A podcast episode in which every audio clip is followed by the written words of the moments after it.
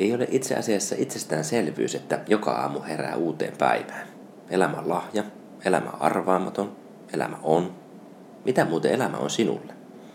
Tämä viides jakso pohdiskelee tätä elämän merkityksellisyyttä ja sitä, mitä tämä tarkoittaa oman elämän muotoilemisen kannalta. Jos niin sivuston pääkuva kuvaa aamusarastusta. Se on metafora sille, mitä kaikkea sitä itse kukin ajattelee tekemänsä uudessa päivässä. Jos teen X, niin mitä sitä seuraa Y? Mitä sinä ajattelit tänään herätessäsi?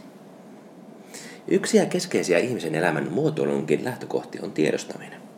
Muotoiluajattelussa tiedostaminen käynnistyy empaattisesta suhtautumista muotoiltavana olevaan asiaan. Tämä vaihe on niin keskeinen, että on oikeastaan vaikea ymmärtää ihmiskeskeistä ajattelua muotoilussa.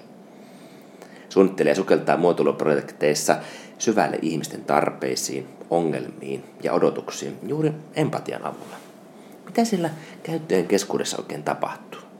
Mitä ongelmia pitäisi ratkaista, että jokin laite tai palvelu toimisi paremmin, helpommin? Elämän muotoiluajattelussa empatia toimii ihan samalla tavalla.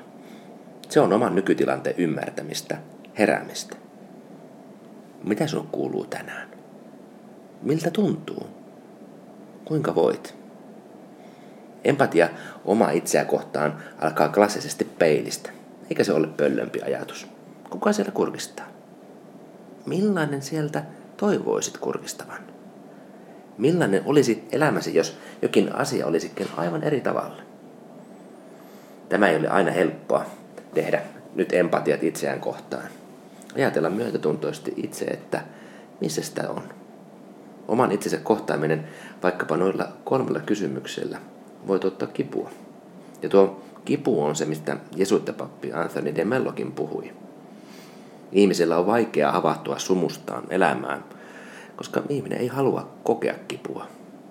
Ja sitä sitten siirtää syrjään asioita, ennen kuin on pakko. Oletko muuten huomannut, että ihmiset muuttavat elämänsä kurssia helpoiten, kun tulee seinä vastaan? Elämän muotoilemisen kannalta kaikki alkaa siitä, missä olet.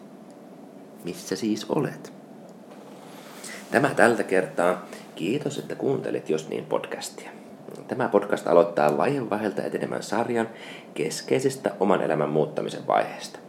Ensi kerralla tutkitaan empatia toista näkökulmasta ja jatketaan. Kiitos.